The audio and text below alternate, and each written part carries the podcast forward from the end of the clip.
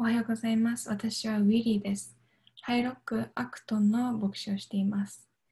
この夏を通し、何と祈ればいいのかわからない、言葉が出てこないときに祈ることができる、お祈りをさまざまな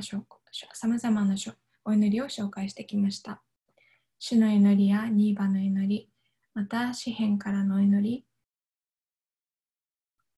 ほとんどのお祈りがカバーされていて、ここ7週間お話ししてきたものを合わせ、お祈りのマスターブックが作れると思います。なので今日、私は神様への言葉をさらに紹介するのではなく、言葉のないお祈りについてお話ししたいと思います。私を知っている方は驚くかもしれません。子供の頃からよく話し、今でもよく話します。あまりによく話すので、小さい時、おじいちゃんにラジオって呼ぼうかと言われました。それほど特に神様について、また神様に向かって発する言葉に耐えたことはありませんでした。教会では神様のお話をもう数えきれないほどしてきましたし、400ページほどの博士論文では聖書に忠実にかつ現代の人々に適応した話の仕方について書きました。そのように言葉に途切れ言葉が途切れたことはありませんでした。神様についてまた神様への言葉、この夏ついに言葉の尽きる時が来ました。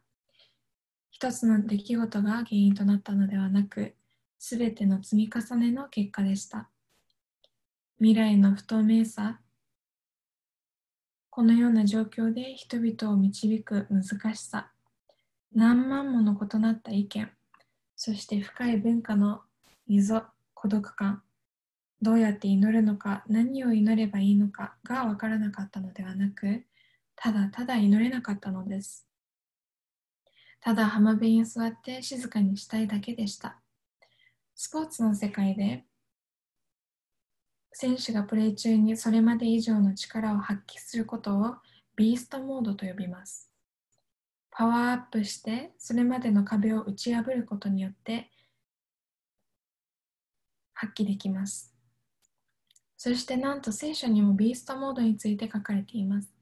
しかしこのビーストモードというのはパワーアップすることではなくパワーダウンする経験です。苦しみ、痛み、挑戦の中で混沌の中での状態を指します。詩編73編の21節から22節私の魂が痛み、私の心が刺されたとき、私は愚かで悟りがなく、あなたに対しては獣のようであった。神様の前に獣のようであったことはありますか？ビーストモードです。獣獣には明確に話し祈る能力がありません。なので、このビーストモードの時、私たちは主の祈りやニーバーの祈りを捧げることのできる状態にはありません。ただ、祈りや疲労の中でどちらが上か分からず、うめいたり、うなったりすることしかできません。子供たちもきっと共感できるね。あまりに怒っていて、悲しくて、もしくはイライラして、叫んだり変な音を出すことしかできない時があるよね。少し時間をとって意見を交換しましょう。神様の前に獣のようになるときはどのような時でしょう子供たちは神様に向かって叫んだり、うなったりすることしかできないことはありましたか？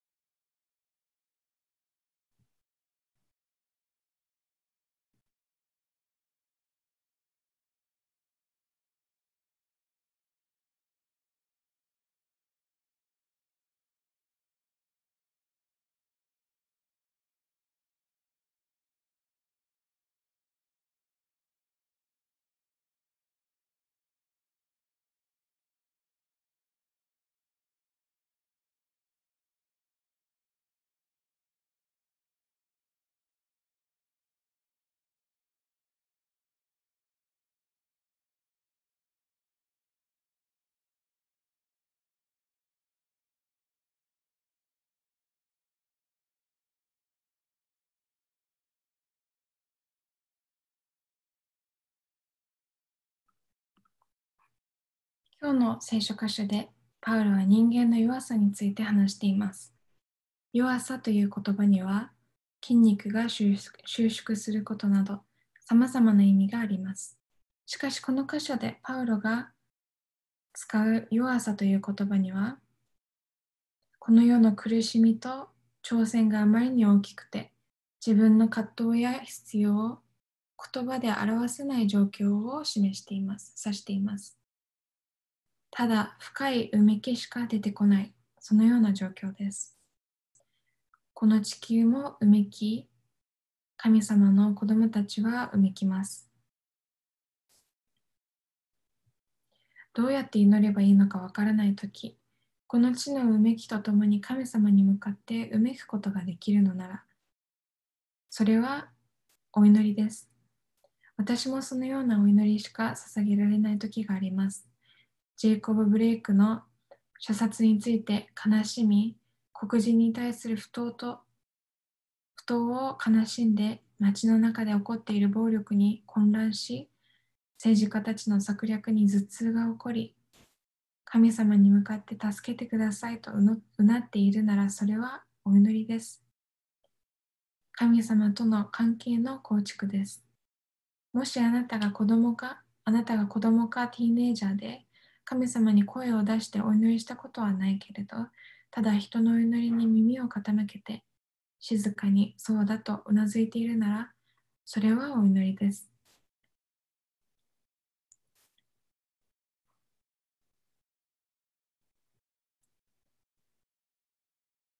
言葉の出てこないような時、私たちの神神様との関係はどのような変化をなしているでしょうか？私が大学2年生の時、少しずつビーストモードに下っていきました。その時期私は自分の信仰を改めて見つめ直し、神様について信じていることを一つずつ疑い、よく寝れず、ルームメイトの一人は双極性障害に苦しんでいて、だんだんと感覚が麻痺していきました。ある日の夕方、とても背の高い年の老いた男性が私を訪ねました。リオのドアを叩き、こう名乗りました。ウィリー、私はチャック・デイビスです。あなたは私を知らないかもしれないけれど、私はあなたの両親の友人で、あなたが生まれる生まれた時からあなたのためにずっとお祈りしてきました。そのように言われるとどのような気持ちになるでしょう？それから10年ほど経ち、私が結婚し、3人の子供に恵まれ、博士論文を書きながら、進学の授業で教授のアシスタントをしていた時、ベッキーと私はその当時の教会から非難され、これからどうしようか悩んでいました。私たちの信仰とまた結婚生活は挑戦を受けていました。そのような中で初めて授業を教授のアシスタントとして終えたとき、2人の女性の生徒たちが私のもとへと来ました。社会に出た後、また学生になった私よりも年上の2人でした。エリースとマルゴ。彼女たちは私に自己紹介をしてこう言いました。私たちはあなたのお母さんの属しているお祈りグループのメンバーで、あなたのために名前を挙げて何度もお祈りしてきたのよ。そう言われるとどのような気持ちになるでしょう？私はその経験から神様との関係について新しい考え方を与えられました。神様との関係を深めるためには頭で考え、心で感じることが大事だと思うでしょう。言葉を日記に書き、告白とお祈りを言葉にすること。しかし私がどう話せばいいかわからない時も、自分の心が整えられていないように思う時、獣のようになっている、そのような時も、私の周りの人たちが信仰深く、良い心を持った人たちが私の名前を、また私の人生全体を神様のもとへと持って行き、つなげてくださっていました。神様、ウィリー・バーネットに気を使ってください。祝福し、守り、持ち、力づけ、恵みを示し、誘惑と悪から救い出してください。そうお祈りしてくれていました。誰かがお祈りしてくれているなら、神様にお祈りする必要がない、そう言っているわけではありません。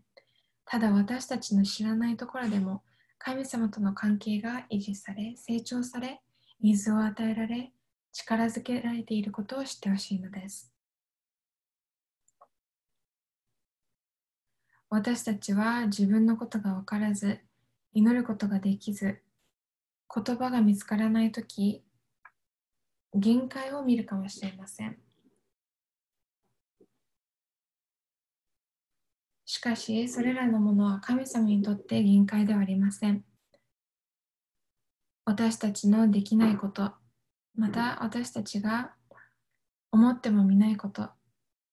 考えつかないようなこと、それらのことは神様のあなたに対する愛を制限する、制限しません。神様のあなたに対する愛を制限するものは一つもありません。あなたに対し、またあなたを通して神様はいつでも働き続けられます。エペソ1章の3節から4節には、私たちの主イエス・キリストの父なる神はキリストにあって天上で霊のもろもろの祝福をもって私たちを祝福し、見舞いに清く傷のないものとなるようにと、天地の作られる前からキリストにあって私を選んでくださった。そう書かれています。もしかして聞いておられるあなたは、私はクリスチャンの家庭で育ったわけでも、私のために祈ってくれる人に囲まれているわけでもない。私のために祈っている祈ってくれる人が一人も思い当たらない。そう思うかもしれません。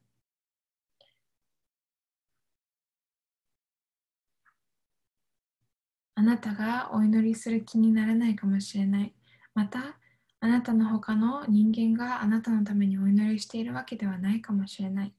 それでも今日の聖書箇所を見てください。誰かが必ずあなたのために祈っています。ローマ書8章の26節御霊が弱い私たちを助けてくださる。なぜなら、私たちはどう祈ったらよいかわからないが、御霊自ら言葉に表せない切なるうめきを持ち、私たちのために取りなしてくださるからである。そして人の心を探り知る方は、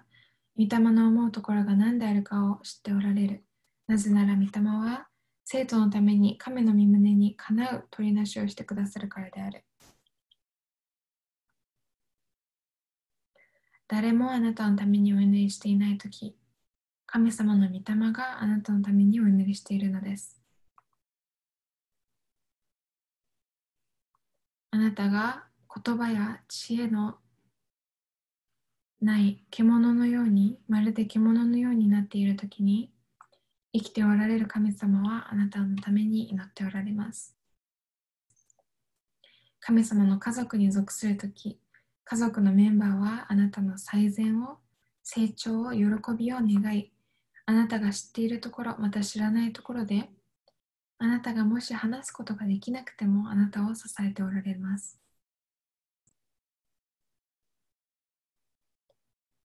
私の人生からこのことのよくわかるお話を皆さんにしたいと思います。私の長男ザックが生まれたて生まれて数時間の数時間後に命が危ないことが分かりました。その時私たちは誰も早くザックが話すことができるようになってお医者さんに自分の必要を伝えることができることできるようになるといいなとは思いませんでした。彼は自分のために話すことはできませんでした。なので、私たちはできる限りのことを彼のためにしました。母親は見たことをできるだけ正確にお医者さんに伝え、私と親族たち、教会はみんなひざまずいて神様に必死にお祈りしました。お医者さんたちと看護師さんたち、彼らは緊急のオペレーションをし、周りの方々は食事を届けてくださいました。ザックが家に来てからも何ヶ月もの間慎重に面倒を見彼が力を得て成長できるようにと何でもしましたそして今から数ヶ月前、私たち親族は皆集まり、そしてザックの高校卒業をお祈りしました。お祝いしました。ザックの体に未だに残っている手術の後、それだけではなく、ザックは覚えていない。生まれて数時間後の出来事を周りの大人たちは皆はっきりと覚えています。ザックがこうやって成長し、高校を卒業できたのは彼らが必要があって、彼が必要があっても何もできない時に彼を愛する人々がお医者さんたちと看護看護師さんたちみんなが共に働いて祈り話し彼が成長することができるようにサポートしたからでした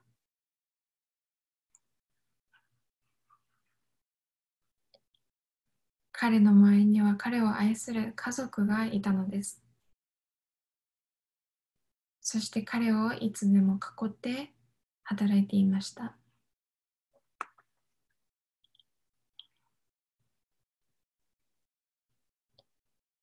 私たちが一番心が離れているように感じるとき、家族、恵み、助け、力、神様に一番近いことがあります。神様を知らないときも神様はあなたのために働いておられます。パウロは私たちに必要があるとき、私たちの弱さの中で、あなたの前に、後ろに、上に、あなたのお父様、また御子なるイエス様、聖霊様、そのようなあなたを愛する家族が、神様があなたを囲っておられると言っておられます。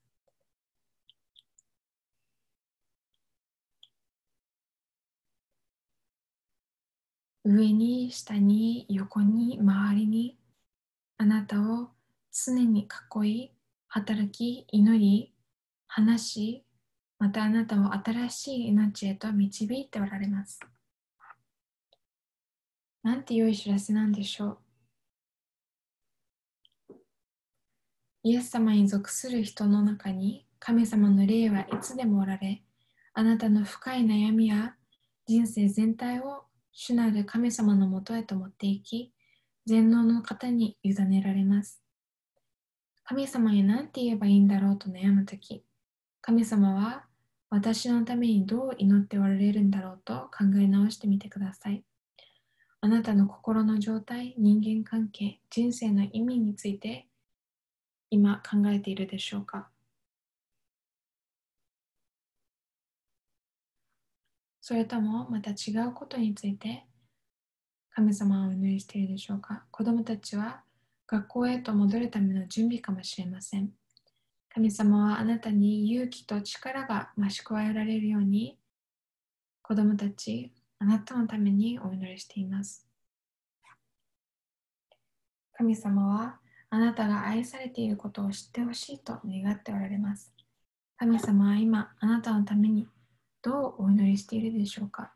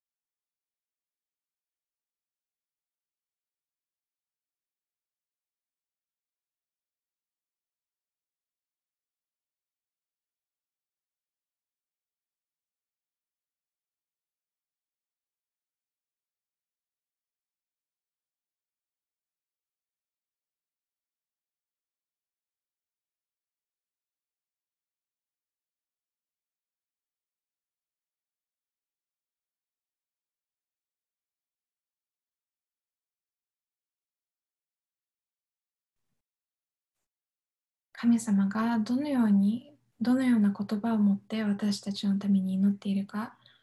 私は分かりません。さらに言うと神様は言葉にあまり重きを置いていません。今日の聖書箇所ローマ書8章の26節をもう一回見てみましょう。御霊自ら言葉に表せない切なるうめきを持って私たちのために取りなしてくださる。神様は私たちのためにお祈りするとき、言葉はいりません。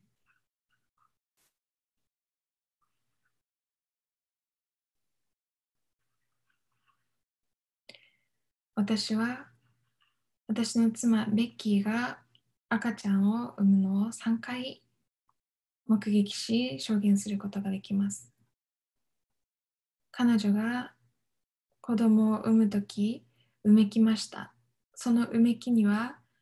うめきを私は正確な言葉に変えることはできません。子供が安全に出てきますように、子供を守ってください。力を与えてください。神様助けてください。そのような意味があったでしょう。しかし、その瞬間に言葉にはなりませんでした。うめきでした。しかし、そのようにうめくことしかできないような時に、聖霊様は私たちのために共にうめいてくださっています。そしてお祈りしてくださっています。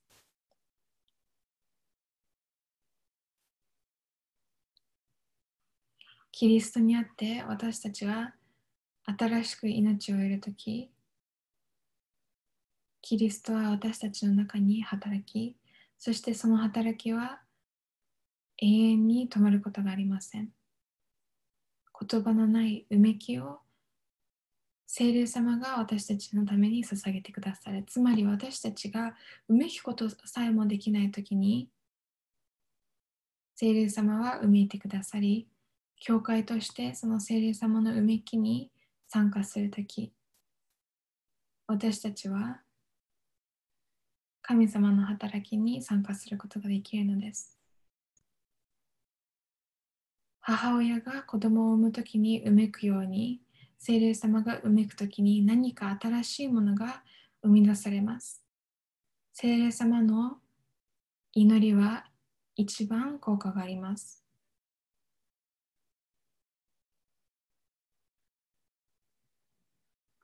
なぜなら私たちの思いを私たち以上に知り、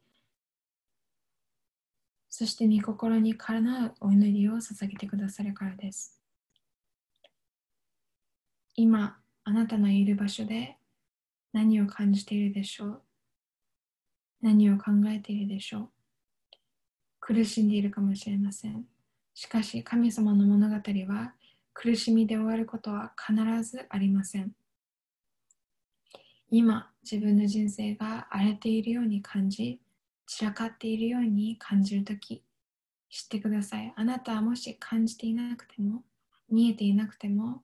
聖霊様はあなたの中でうめき働いておられます。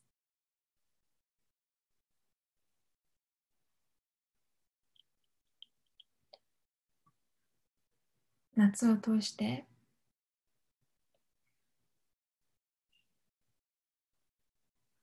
日曜日に話されたお祈りをその1週間を通して試してくださいとお願いしてきました。しかし今週は少し違ったことをします。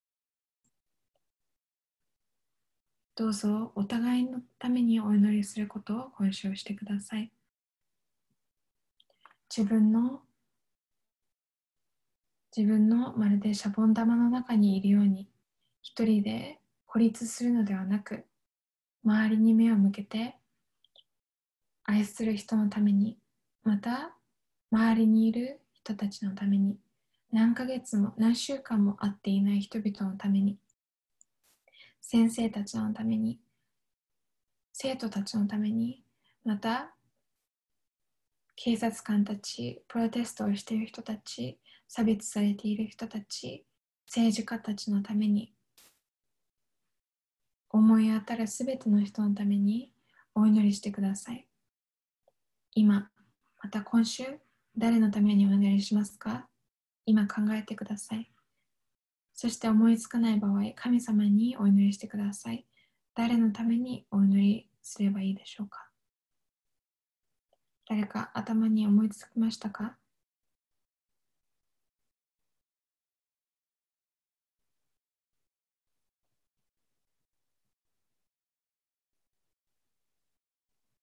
そしてお祈りした後、うめきのお祈りをしたときに、その人に一声かけてはどうでしょうあなたのためにお祈りしました。神様の祝福と守りがありますように。また、もう一つ今週挑戦してほしいことは、神様に言葉を持っていくだけではなく、ただ静かに静まって目を閉じて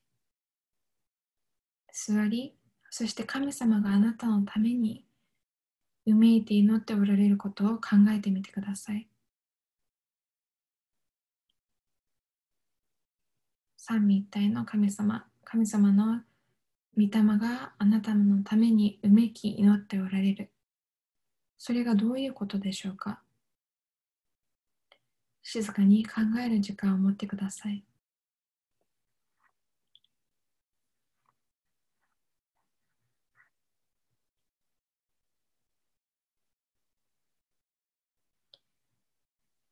詩編73編はこのように終わっています。私の魂が痛み、私の心が刺されたとき、私は愚かで悟りがなく、あなたに対しては獣のようであった。けれど私は常にあなたと共にあり、あなたは私の右の手を保たれる。あなたは悟しを持って私を導き、その後私を受けて栄光に預からせられる。私はあなたの他に誰を天に用いよう。地にはあなたの他に慕うものはない。我が身と我が心とは衰える。しかし神はとこしえに我が心の力、我が修行である。見よ、あなたに遠いものは滅びる。あなたはあなたへ背くものを滅ぼされる。しかし神に近くあることは私に良いことである。私は主を、神を我が酒どころとしてあなたのもろもろの御業を述べ伝えるであろう。